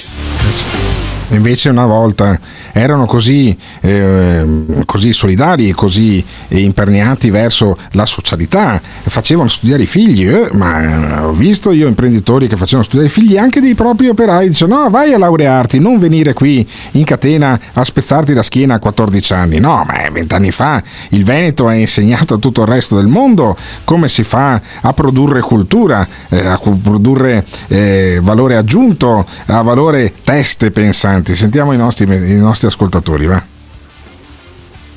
Sono tutte cose che non valgono più un cazzo. Siamo su un sistema malato dove l'unica cosa che vale è che tu faccia il più a fine anno, senza guardare come lo fai, con chi lo fai, con che mezzi usi per farlo. L'importante è guadagnare senza rispettare più regole, senza avere rispetto per le persone. Bisogna sfruttarle, usarle e gettarle. se si vuole andare avanti in questo mondo di merda. Questo purtroppo è il futuro che ci aspetta a noi e ai nostri figli. L'amarezza. Qui in Italia. Sì. L'amarezza di questo imprenditore, cioè probabilmente è cresciuto in un Veneto che ha visto solo lui, perché prima non c'era metterselo in culo l'uno con l'altro, fare il nero più possibile, avere i morti sul lavoro perché costavano troppo i sistemi di sicurezza, ammazzare la gente di straordinari e poi dare l'illusione che si poteva lavorare tutti quanti nel manifatturiero, e dopo gente tipo la Benetton ha portato tutta la produzione all'estero lasciando col culo per terra tutti i contoterzisti. No, costui è vissuto in un Veneto probabilmente che ha probabilmente solo nella sua testa. Ma io chiedo ai nostri ascoltatori di commentare le parole di questo imprenditore disilluso. Senti i messaggi che sono arrivati finora, Simone. È fantastico vedere come questi autoproclamati fascisti che credono in Dio, padre e famiglia, si scordano sempre di amare il prossimo loro come se stessi. La cosa è bellissima, la memoria selettiva della religione, fantastico. Ecco perché serve approfondire, studiare, fare, ma questi non hanno capito, cioè lo studio serve per ridurre i tempi di lavoro e ottimizzare i tempi con più mezzi a disposizione.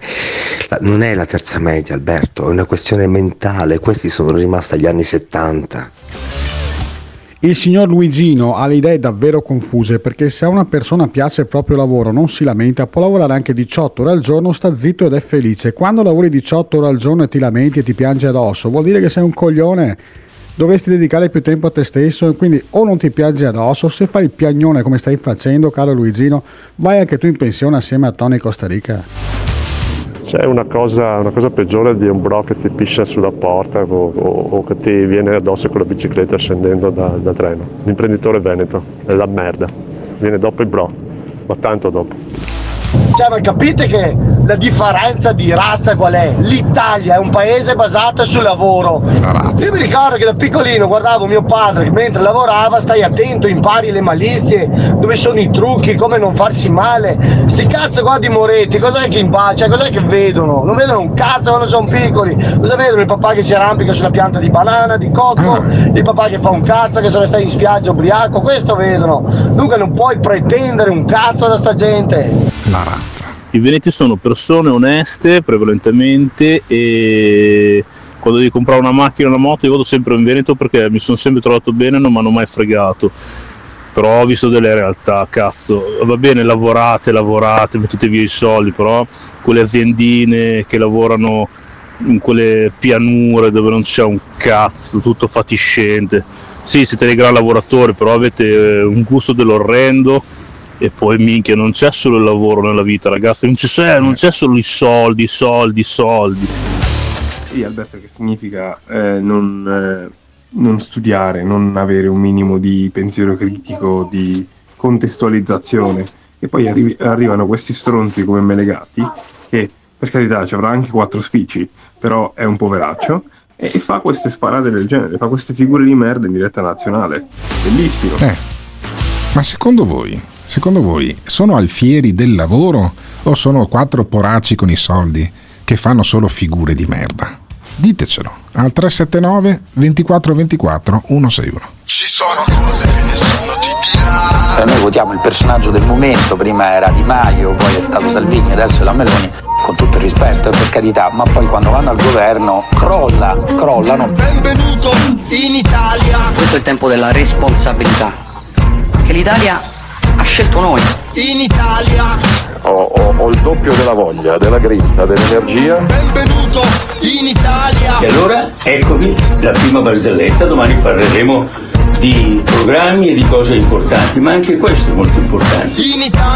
Ma voi siete pazzi, questo è un incubo. In Italia. Portano avanti politiche di odio, di razzismo, omofobia, sessismo, che grazie a Dio le nuove generazioni stanno iniziando a riconoscere. E quindi in Italia ci sono cose che nessuno ti dirà. E con 4 spicci si può comprare la vita di una persona. Ci sono cose che nessuno ti darà. Più ti tolgono i diritti, più ti tolgono le libertà e più ti possono comprare con 4 spicci. Nessuno ti dirà. Hanno unito il peggio del collettivismo comunista con il peggio del liberalismo consumista. Nato nel paese delle mezze verità. Col solo scopo di distruggere il tessuto sociale tradizionale.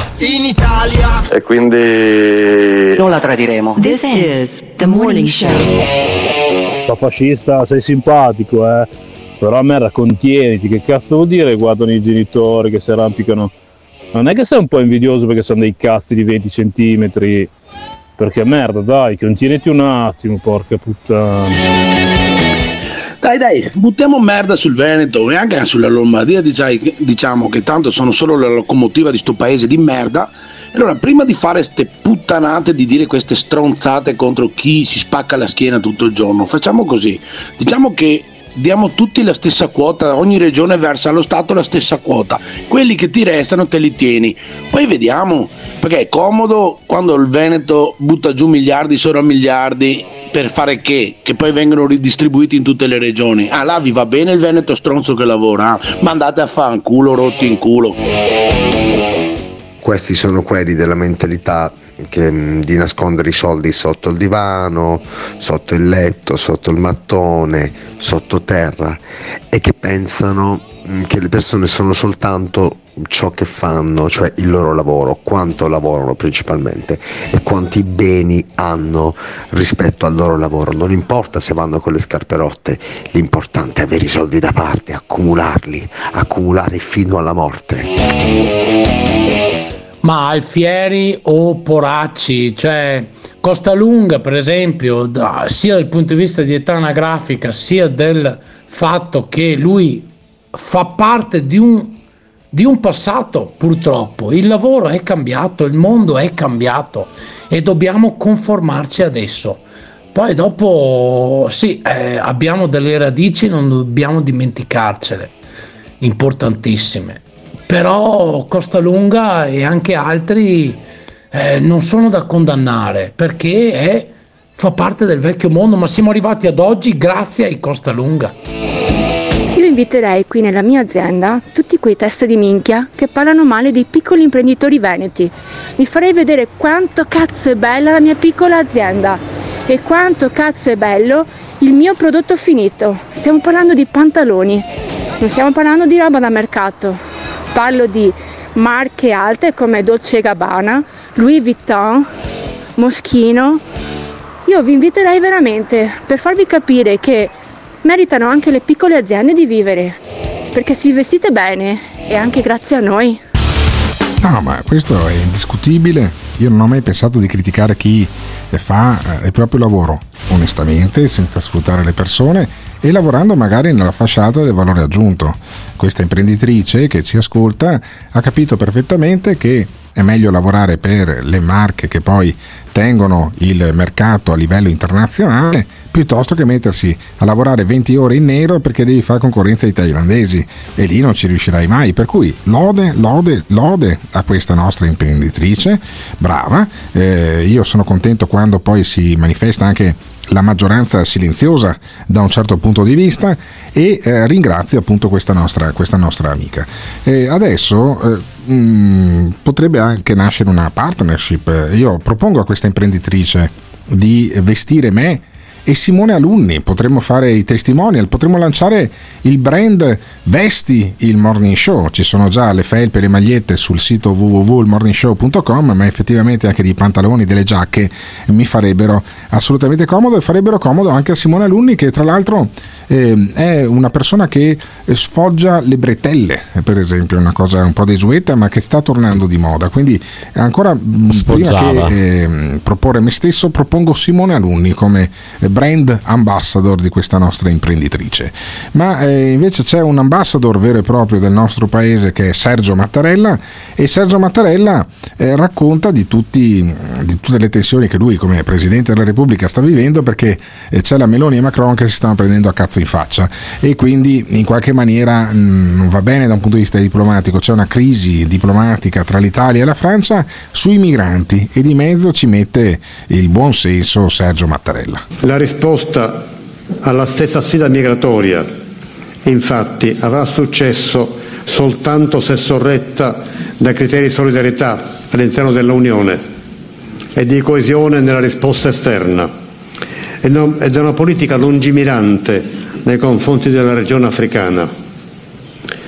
A parte i profili etici, Penso che sia bene tenere presente che tra pochi decenni il rapporto di popolazione tra Africa e Unione Europea sarà di 4-1 e i paesi di quel continente, dotati di una grande quantità di materie prime di immenso valore, una volta sviluppata un'adeguata capacità organizzativa, rivestiranno peso e influenza nella comunità internazionale. Cioè, il ragionamento di Mattarella è: non trattiamo male i negri oggi perché sennò ce la fanno pagare domani.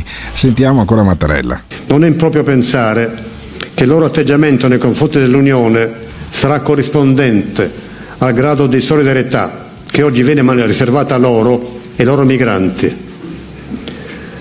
Mentre intensifichiamo il dialogo con i paesi terzi di origine e transito dei migranti, dobbiamo lavorare affinché i principi di coordinamento e di responsabilità condivisa tra Stati membri guidino la risposta comune a un fenomeno determinante per le nostre stesse prospettive di crescita. Tutto questo sollecita ancora di più l'intera comunità internazionale e, appunto, per quanto ci riguarda da vicino l'Unione, a raggiungere intese efficaci e rispettose dei diritti di ciascuno. Così si progetta un futuro condiviso. Ah sì, progettare un futuro condiviso, solidarietà, leadership morale è quella che invita Mattarella ad esercitare, e poi gli risponde più che a Macron che a Mattarella, Giorgia Meloni, che dice che è rimasta sorpresa intanto dall'atteggiamento della Francia. Grazie a lei. Guardi, secondo me intanto quando si parla di ritorsioni nell'ambito della dinamica europea qualcosa tendenzialmente non funziona. Io posso dirle questo: sono rimasta molto colpita dalla reazione aggressiva del governo francese, che dal mio punto di vista è incomprensibile e ingiustificata. Credo che buona parte dell'opinione pubblica sia stata un po' colpita, no? Nel senso, io credo che valga la pena rimettere insieme un paio di numeri di tutta questa vicenda. Senti come combatte Giorgia Meloni. Giorgia Meloni è una che non si fa mettere i piedi in testa da Macron, e lei, come suggerisce anche questa musica di Rocky, è una che combatte, è una che ribatte colpo su colpo con Macron. Sentiamo il messaggio e poi ancora Giorgia Meloni come Rocky Balboa.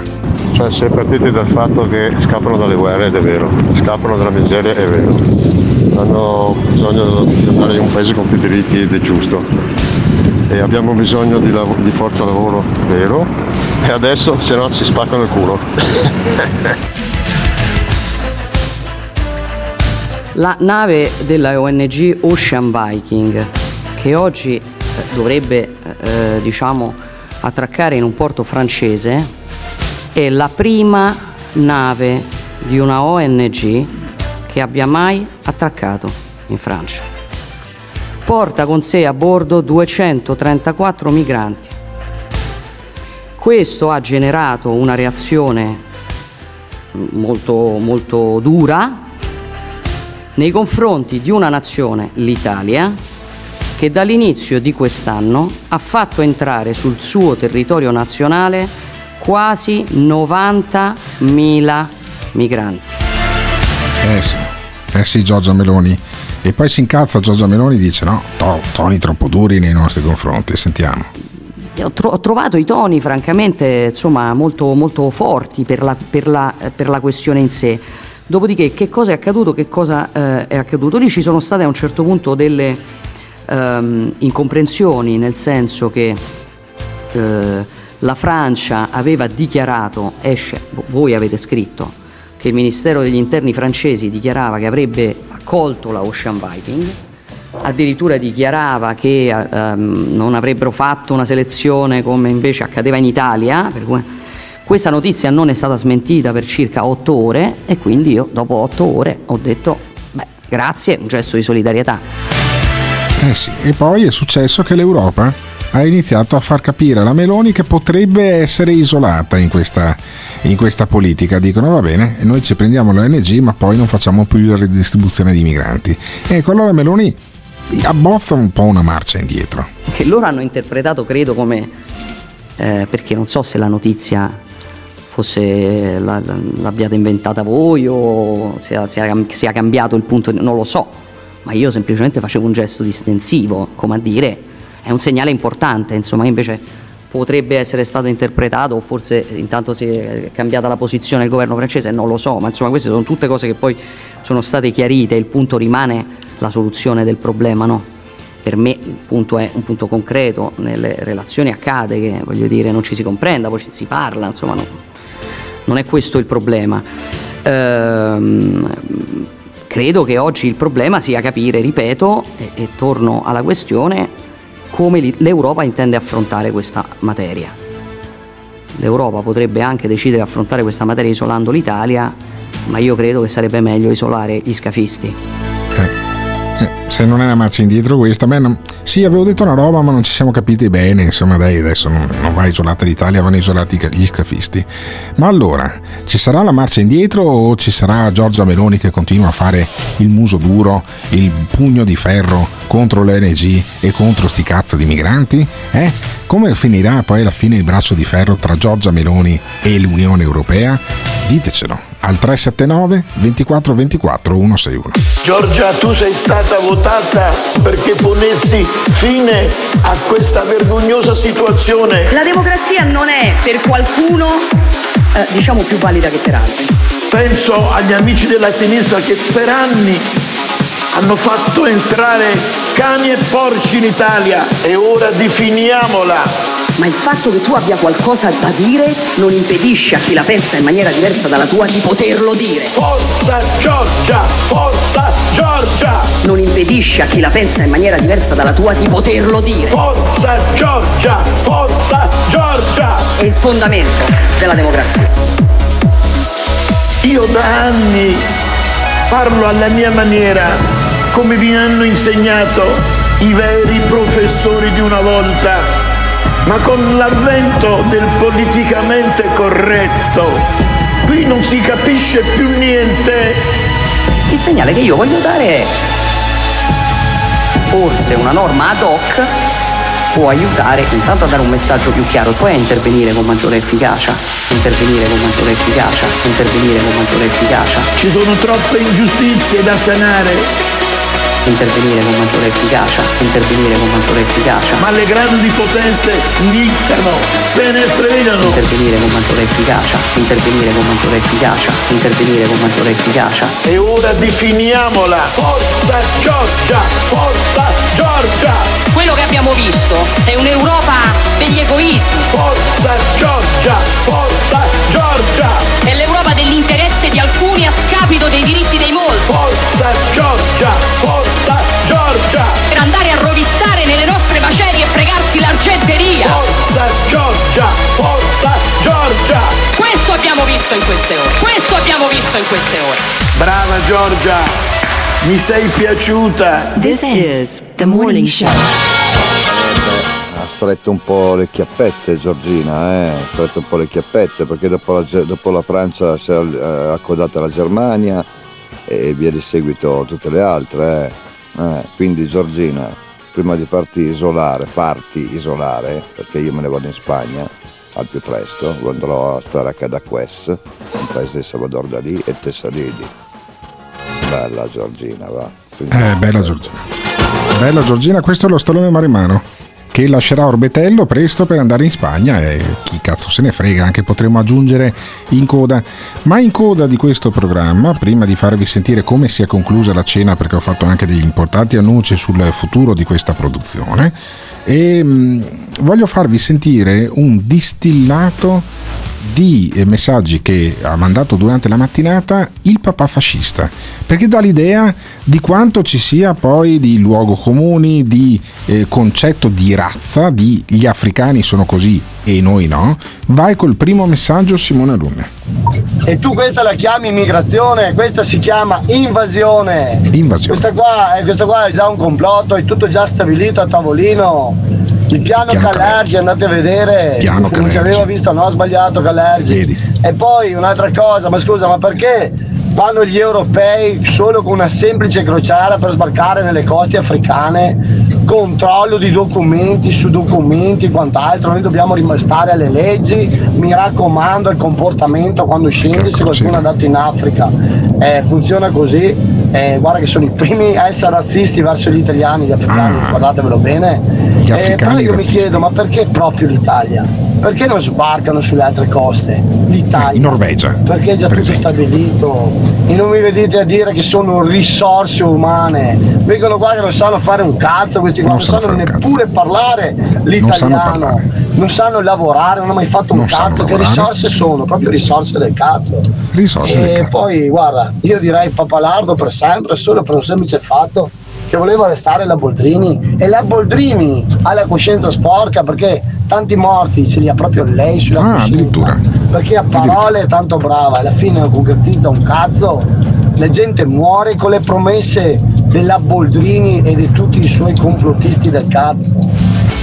Quindi è colpa della Boldrini, cioè se la gente muore in mare è colpa della Boldrini. Sentiamo ancora il papà fascista. Ma guarda che le aziende cercano operai specializzati, cioè questi qua cos'è che sono specializzati? Io non so se qualcuno di voi non è mai stato in Africa, ma li avete visti? Cioè usano il badile o la baila, come volete chiamarla, usano il badile tipo badile tattico, con il manico corto, fanno una fatica della Madonna per niente. Te glielo puoi spiegare che con il manico lungo no, niente, loro sono veramente come i musi, sono abituati per sempre la stessa cosa, non si adeguano. Dunque come cazzo fai a parlarmi che cercano sì operai specializzati? Vuol dire gente che ha studiato, gente che è pratica di lavoro. Questi qua cosa hanno studiato? Non c'è il cambio di generazione, no, perché guarda cosa costa un figlio. Dunque i soldi che spendiamo per portare qua sta gentaglia, per recuperarli, per dargli vitto, alloggio, se le dessero alle famiglie sti soldi, molto probabilmente le famiglie farebbero più figli, ci sarebbe più possibilità di fargli fare qualche scuola specializzata anche nei lavori manuali, che poi vedi gente che si uccide e perde la vita nei cantieri perché si ammazzano non avendo pratica. Diamo sti soldi alle famiglie, allora abbiamo l'economia che va in crescita e quant'altro. Dunque Tony Costalunga qua non ha proprio torto, Vedi che poi c'è un asse tra il papà fascista e Tony Costalunga, e sentiamo, perché voglio farvi sentire anche il terzo minuto di messaggi del papà fascista. E io sono convinto che di tutti gli ascoltatori, a parte Eros, Capo Fabro, Giorgio e qualcuno che lavora ancora manualmente, il badile lo sanno usare in pochi, la baila, perché il badile e la baila sono due cose diverse. Poi questi qua arrivano a sera, ma quale a sera? Dopo un'ora che stanno a scavare cominciano mal di schiena, ma per forza, testa di cazzo di un negro c'è mal di schiena, scavi con un manico lungo 40 centimetri, ti sfidano ad aver mal di schiena. Te prova, fai prima metterglielo veramente in culo, che tra cui a loro piace prendono il culo, ma lasciamo perdere gusti sessuali, se effettivamente nel culo che lo fai in testa, hai capito? Te glielo puoi spiegare il discorso della leva, non capiscono un cazzo. E parliamo delle cose basilari che si chiamano baile, lopata, chiamatelo un cazzo volete, lo dico anche in romeno come si chiama, ma questi qua perlomeno gli ucraini vengono qua, se li metti a fare un lavoro, glielo spieghi una volta, lo capiscono, hanno una logica nel lavorare, sono abituati, per quello sia gli ucraini e noi negri. E io sono convinto che di tutti gli ascoltatori, parte Eros, Capo Fabro, sì, Giorgio, agli ucraini dice il papà fascista e no ai negri. E questo è il ragionamento del papà fascista, gli dà retta anche per iscritto il Capo Fabro mandando un messaggio, ma ormai non c'è più tempo neanche per mettere i numerosi che sono arrivati in questo momento, ma magari ne parleremo più avanti. Era presente il papà fascista alla cena, alla sua presenza e alla presenza di tutti gli altri ho fatto un paio di annunci, li sentiamo e poi io intanto vi saluto e ringrazio Simone Alunni, che ha fatto un lavoro straordinario nel vero senso della parola, nel senso che anche sabato poi ha lavorato per registrare gli audio che abbiamo sentito in apertura e che sentiamo adesso.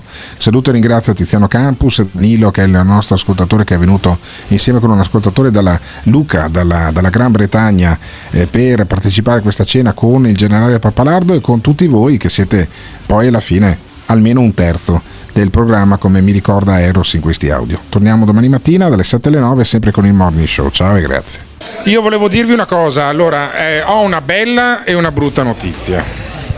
La bella notizia parti dalla brutta e dopo La bella notizia è che il Morning Show continuerà anche l'anno prossimo, continuerà fino a quando Simone Alunni fino a quando Simone Alunni si stancherà, francamente.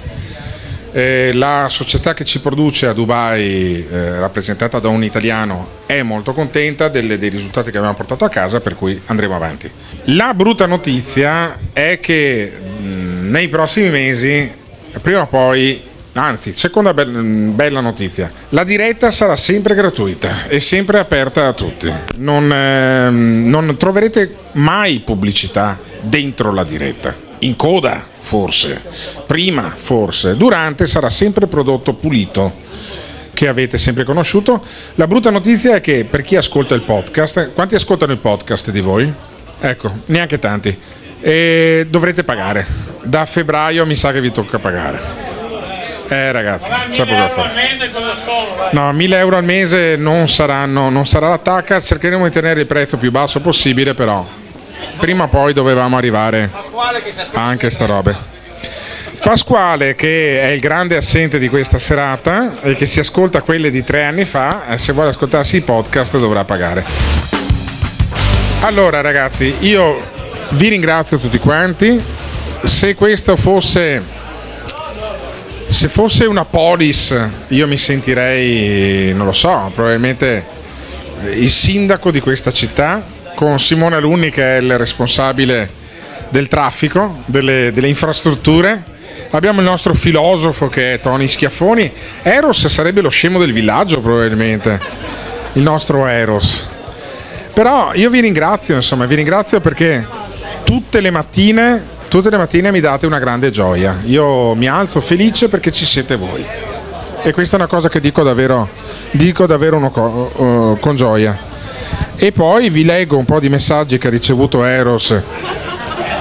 Cazzo, cioè, oh, Alessandra, Rossella, porca puttana, una più figa dell'altra. Eros, sei veramente un porco. Cioè, fammi leggere. No, basta. Fammi leggere, dai, ma non diciamo i nomi. Dopo mi dai i numeri, però. Bene, ragazzi, grazie mille. La prossima cena, ve lo dico già. La facciamo verso aprile a Roma. In grosso, no, a marzo andremo a Roma. Ad aprile, sotto il mio compleanno, io vorrei festeggiare il mio compleanno con alcuni di voi, quelli che verranno. A fine mese, non so se ancora se posso dire la data, che dobbiamo ancora deciderla, presenterò invece a Padova il mio primo e speriamo anche ultimo libro che vi consiglio di comprare giorni. Perché c'è, no, merita. Non è disponibile per il momento in cartaceo, ma sarà presto disponibile anche in cartaceo. Fra 2 settimane lo presento a Padova. Quella volta che scrive un libro a Eros, sarà mia cura tradurlo in italiano. Ciao a tutti, grazie. Ciao, grazie.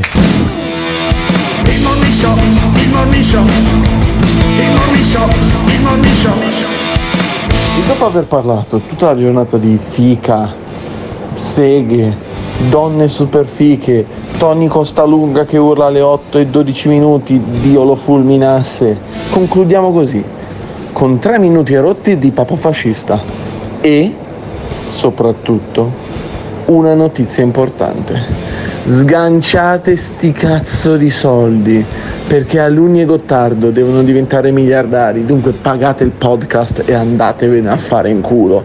Io vi do appuntamento domani, stronzi, e mi raccomando, puntuale, non fate gli statali. Gate! Gli italiani si bevono qualsiasi minchiata, da sempre. Basta promettere l'impossibile e venderlo come garantito. Per esempio, tu gli dici meno tasse, loro applaudono e tu gliele alzi. Basta corruzione, li corrompe con una mancetta e loro te votano. Ci dici più filo per tutto, tu fotte e loro usa la mina che te votano. Vedete, gli italiani hanno perso veramente la fiducia nella politica, nell'economia, nella democrazia e noi diamo la minchiata giusta al momento giusto. L'ascoltatore medio rimane sul programma per 18 minuti, il fan medio lo ascolta per 1 ora e 20 minuti. La risposta più comune che danno: voglio vedere cosa tira tu. Quando vedo Alberto Gottardo cambio il lato della strada. E va bene, d'accordo, perfetto. Dimmi un po', le persone che odiano mi fa sentire l'odio. Lo ascolto per 2 ore e mezza al giorno. 2 ore e mezza al giorno. A sentire il morning show. Se lo odiano, allora perché lo ascoltano? La risposta più comune: non esisto più. Voglio vedere cosa dirà tu. Il morning show.